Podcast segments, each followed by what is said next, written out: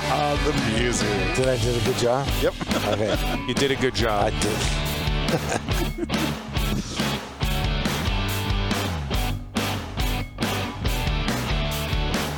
That's plenty. Hey, everybody.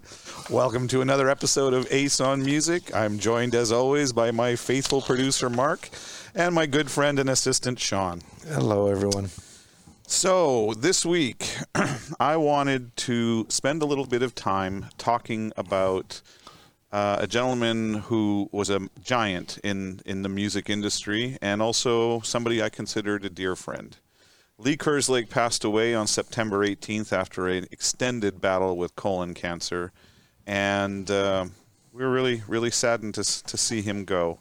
Now, for those of you who don't really know a lot about about Lee's career, I mean, he he was involved in two of the most important of the hard rock metal bands in history. And the first one was Uriah Heep. Joining Uriah Heep in 1971, he went on to record some of their most seminal albums like Demons and Wizards and Magician's Birthday and things like that. He ended up leaving Heep uh, in uh, in 79, 80, and he went and formed a new band with uh, ex at that point ex Black Sabbath lead singer Ozzy Osbourne and Randy Rhoads and Bob Daisley, and they created what was going to be called Blizzard of Oz. Ended up becoming Ozzy's solo band, but they did two of the great records, Blizzard of Oz and Diary of a Madman, both of which Lee was involved heavily in in the writing on. Now, as our faithful listeners know, I'm a manager of a number of bands, one of them being Uriah Heep. So I first met Lee in, I believe it was 2002 or 2003. I was managing Asia at the time, and we were uh, uh, made a deal to record a DVD, and we were going to Trenton, New Jersey, to the Patriot Theater to film it.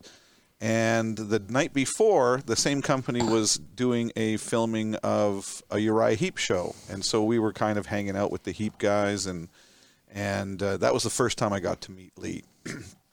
and uh, now in uh, back in oh 2014, he got diagnosed with the colon cancer, and they'd given him about six months to live. But he fought on through, and the first time that you got to meet him, Sean, was in December 2018. 18. Yeah, Shepherd's Bush. That's right. We got contacted by a documentarian who was doing a film about Lee's life, and she had said that uh, was there any way that Lee could come and join the band for one last time on stage? And we said absolutely. You know, so we brought Lee down and gave him the royal treatment, and he joined the band on stage, and it was pretty amazing night. Well, let, let me set the moment because uh, it was a big deal to me because it was the second time I've been to Shepherd's Bush. I believe the first time was with Black Star Riders. Correct. And uh, I don't know, you know, if anyone that we that's listening has been to Shepherd's Bush, but there's a major history behind that. And then if you, when you go backstage, there's there's posters and and and you know bunch of history. You know, David Bowie. I mean, you name the big bands. They they've gone through Shepherd's Bush. So when I first met Lee. Uh, um, during uh, 2018 when we were at Shepherd's Bush, it was he came in and he was in this wheelchair and he wasn't doing too well, but he was so excited. Oh man, Like he wa- he was like he w- he wanted to go up there and play so bad, and he was really excited on being there, and he was so happy, and it was just like, and you know, I helped him go around the back st- uh, stage area because I've been there before, so I knew the little the little ins and outs, but. It was just he, he was just a really humble guy, and you know, and Yeah, but he was he was such a big personality. I mean, everything he did, he did in a big, big way. First of all, they called him the Bear because he was a big man to begin with. I remember, uh, oh, not long after we did the Trenton, New Jersey thing, um, Asia went over to. We got along so well with the Heep guys that we uh, organized a UK tour where it was Asia and and Uriah Heep, and I remember we did a, uh, I think it was a ferry crossing or something over to France, And if you go on these ferries that take you from England to France, um, you get out of your car, you go upstairs, and there's like restaurants and all this stuff. And I remember they're like cafeteria style restaurants. I remember Lee going up, everybody else is getting some food, and like you know everybody's having you know bacon and eggs or whatever, and there was Lee's plate, and it was just it was a mountain of food. I remember Adam looking at Oh, him and going, "Oh my god!" Sound like something I would do. but um, But yeah, that night was amazing, Ace. I mean, honestly, I mean, I remember sitting behind him in his, and, he was in his wheelchair, and he was he was so pumped up. He wanted to get up on stage, and he had his little tambourine in his hand, and he was he was he was very excited. And when he got up there, literally, like he was ready to burst in tears. You know, it meant Oh, know it it. meant a lot to him. as amazing a drummer as he was, the one thing I don't think he gets anywhere near the credit for is the power of his voice. I mean, especially in Uriah Heep, his harmonies were paramount to that sound that Uriah Heep was doing, especially back in the 70s. Mm. And and Mick Box had told me many times that you know you could count on Lee because he'd never drop a note, never. That guy just had a voice from from heaven. So, and you know, I guess as a testament to how great a drummer he is, where his vocals don't ever really get recognized. But Well, his drumming back then too, because I mean, honestly, growing up, you know, in the '70s and '80s, when the first Black, um, excuse me, the first Ozzy album came out with him on it, it was, it was kind of misleading. Like, you know, I thought, I really thought Tommy Aldridge was playing drums for them, but because, because I, you know, I heard uh, Diary of a Madman, and when you open up the the album cover it was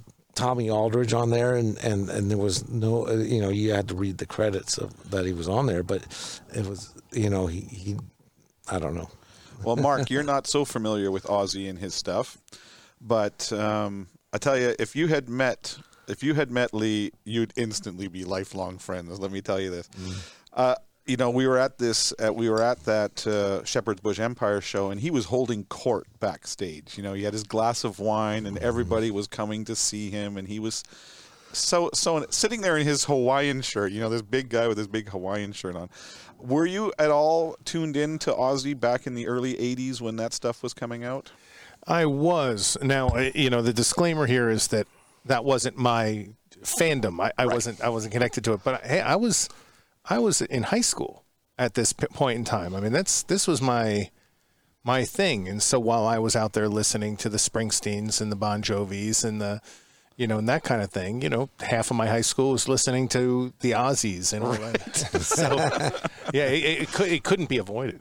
Well, I tell you, um, it was a result of that Shepherd's Bush Empire night. You know, Lee and I had a very long conversation during the day, and and Lee felt so removed from the world after the cancer hit him as far as the music world he loved touring he loved doing all that that he started phoning me on a fairly regular basis just to shoot the shit you know he wanted to hear about what was happening with uriah heep he wanted to talk music of course being in a semi-medicated state most of the time, he would forget that it's three o'clock in the morning in L.A. when he's phoning at 11 a.m. in London. But, but I, I mean, I felt so privileged that uh, that he would that he would uh, count me as a friend, and it was um, not long after the Shepherd's Bush Empire. In fact, it was the next month that he and Uriah Heep were being inducted into the Heavy Metal Hall of History or Hall of Fame or whatever that one is accurate name is. And um, you and I, we we uh, went and helped him out for the couple of days he was here. And Yeah, it was. Uh, it was at the NAMM show. It was the heavy metal um, Hall of Heavy Metal? I think it was called. It's whatever it is. Yeah. Yeah, and um, yeah, he uh, he was super excited on on being there, and that's I believe that's when he uh, that Ozzy gave in and gave him the um, That's right. Now, platinum albums because that was a that was a big deal, right? He was really upset that he never got those. See now, Mark, you probably don't know this, but Bob Daisley and Lee Kerslake, um, they both were instrumental in writing a lot of the music for those first two Ozzy albums. And they never really got the credit. And as it turned out later on, they asserted that they weren't getting the financial credit either for that. So in 98, the two of them launched a major lawsuit against Ozzy and, and Sharon to try and get their royalties to show you a level of vindictiveness that can happen here, Sharon was so pissed at them for doing that that she actually got Robert Trujillo and um, whoever the drummer was in Ozzy's band at that time to re-record the bass and drums for those two albums and re-release them to make sure that they would never get another penny of royalty again. That was Faith No More's drummer, uh, Mike. Uh, Mike Bordin. Mark Bordin, yeah. Right. Okay. so And he hated it, from what I heard. yeah, they didn't want to do it, and it, was, or not that he hated it, it made him feel very uncomfortable, like re- recording all that stuff. unfortunately for Lee and, and and Bob in 2003 the lawsuit was dismissed and they basically didn't get anything. But um, when Lee was doing the rounds of press on this documentary that they were doing about him a couple of years ago the, you know he would do a lot of interviews. And one of the things he asked is he said you know I've put that behind me and all that but I really would love to get the platinum album awards from those two records because I think I deserve them. And Ozzy, he actually showed me the letter that Ozzy sent him, but Ozzy ended up sending him a very heartfelt letter saying, "Sorry, we didn't, you know, things didn't go the way that they should have. We're replacing, you know, we've replaced you and Bob back on the records and all that stuff." And and yeah, and they actually got him his platinum awards. He was so happy. Did you see the picture that he took with that? He, I did. It looked like he was bursting in tears. He was just so happy. oh, he, he So talked ha- about it a lot. yeah, I'm sure. but um, yeah, I mean, the you know his time with Uriah Heep, it was, you know, Mick Box used to uh, used to joke with me that Ozzy's snatched a lot of players from him over the years. Bob Daisley, you know, Lee Kerslake, and you know, there's a few others. So, but um, I, I was very, you know, when when he left Uriah Heep, Uriah Heep went on and they got. Um, Somebody else who I know quite well as as a drummer, and that was Chris Slade, who now plays for ACDC. At least we think he still plays for ACDC because they haven't really made an announcement in that camp as to what the heck is going on. Well, I actually heard that they're gonna uh, bring back Brian and uh, um, and Phil. and Phil. I figure they are, but um, I, I even read an interview with Chris just a few weeks ago, and he said that he has no idea. Nobody said anything to him, which, whatever. But he did come back after uh, they did one album with with Chris. It was called Conquest, and I know my business partner feels that's the best Uriah Heep album. but uh, I'm a little more enamored with the one that came after, and it was the album that also heralded the return of Lee Kerslake, and it was quite a major success, especially in America. It was called Abominog. Now I know we're both big fans of that record. Yes, I, re- I remember when he returned, and it was a big deal for me. It was like a big deal. Big deal. Yeah. and and and really a, a a resurrection of the Uriah Heep song. And he stayed there until he physically couldn't play anymore. Yeah. So, but um, interesting that this also corresponds with the 40th anniversary of the release of Blizzard of Oz. Well, it was it was really weird because the Blizzard of Oz 40th anniversary came out on the Friday, uh, last Friday, and uh, he passed away on Saturday. And it was, I, you know, I, I I was listening to that album during the time that he passed away, and it, it wasn't, you know, it was just something that I was doing. It wasn't like I was thinking about that, and it, it was I don't know how to describe it. It's just very bizarre, you know. Well, you know, it was interesting with the 40th anniversary of Blizzard. There's been a lot of press coming out about it and a lot of conversations. And of course, whenever they do one of these box sets, they always dig up all kinds of background or additional bonus material or whatever. And there was some facts that I that I learned that I thought were fascinating. And the first one was that originally when they were forming this band, they wanted Ozzy wanted Gary Moore, formerly of you know Thin Lizzy and things like that, to play guitar, but Gary didn't want to do it because he because you know Ozzy had a pretty bad reputation at that time. So. Could you imagine what that sound would have been like if Gary was playing though, like instead of Randy? Oh, my. It would have been very different, but it would have been equally as good. Well, yeah, it would be like uh, instead of David Gilmour, Jeff Beck playing Flo- with Floyd. Now, Yeah, you- that, 'cause no, that was yeah, the, no, I wouldn't like that. well, I mean, the same thing, right? Like almost same. But he did help them. He did help him do auditions, and apparently, um, he was staying at a hotel in Hollywood, and Mark, you'll get a kick out of this. He he he got called down to do an audition, and he said he walked in and Ozzy was just like almost comatose in the thing with empties around him and things like that. And he plugged in and he started to play, and through his drug at and alcohol addled haze, Ozzy beheld the wonder that is Randy Rhoads and said, "You're hired." and he didn't remember the audition, but he knew he was blown away by it. So. but uh, yeah, I thought that was a cute story. The other thing that I learned, which which blew me away, was a gentleman that you that both I think all three of us are admirers of. Um, Deep Purple's Don Airey, uh, who I've I've known for a while. He he actually is the one who recorded that keyboard intro to Mr. Crowley. I didn't know that. Well, it's funny you told me that, and Yeah. um, we were on uh, on the Europe tour, and uh, Europe opening for Deep Purple in, Deep in Purple, UK. Yeah. right? It was at the Manchester Arena. The famous arena. That Mark, that's the arena where the Ariana Grande bomb went off that killed Oh, all those yes. people. So that was the first time I'd ever been back. Well, I'd been in that arena before the explosion, but it was the first time I'd been there since the explosion. So it was a little, a little creepy.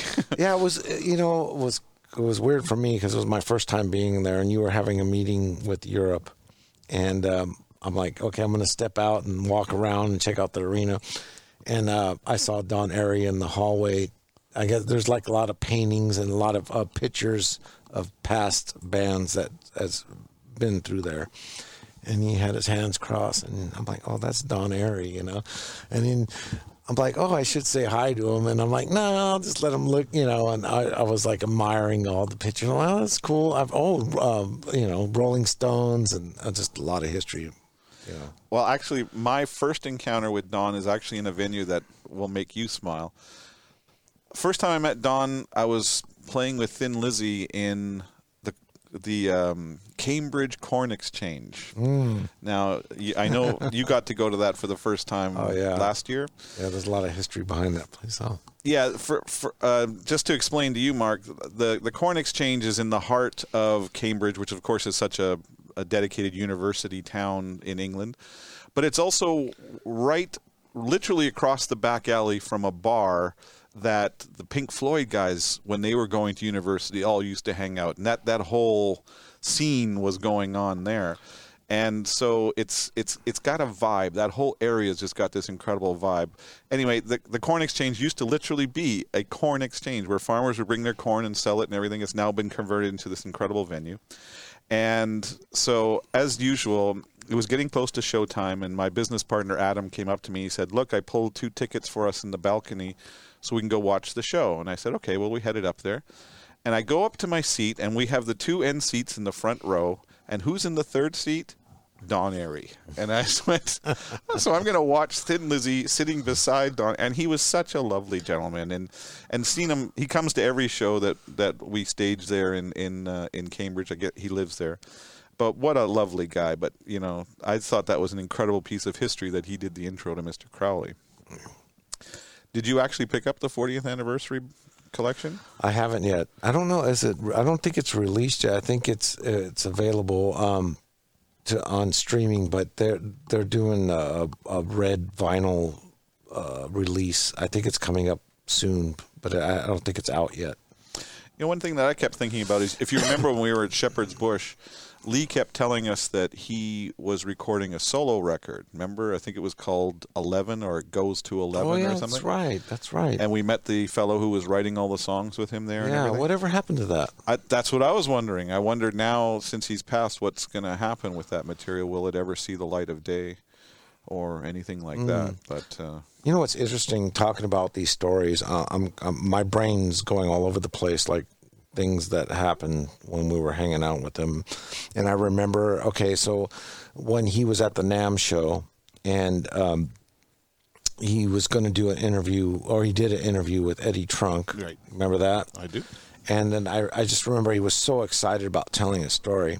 And then when he came out of that interview, he goes, "Oh shit, damn it, I didn't mention this," and he was uh, on this and that, and you, "Oh, I didn't tell the story about Randy Rhoads when he was telling me this," and he go and he looked at me, he goes, "Do you know that Randy would still be alive today if I was on that tour because I was a certified pilot."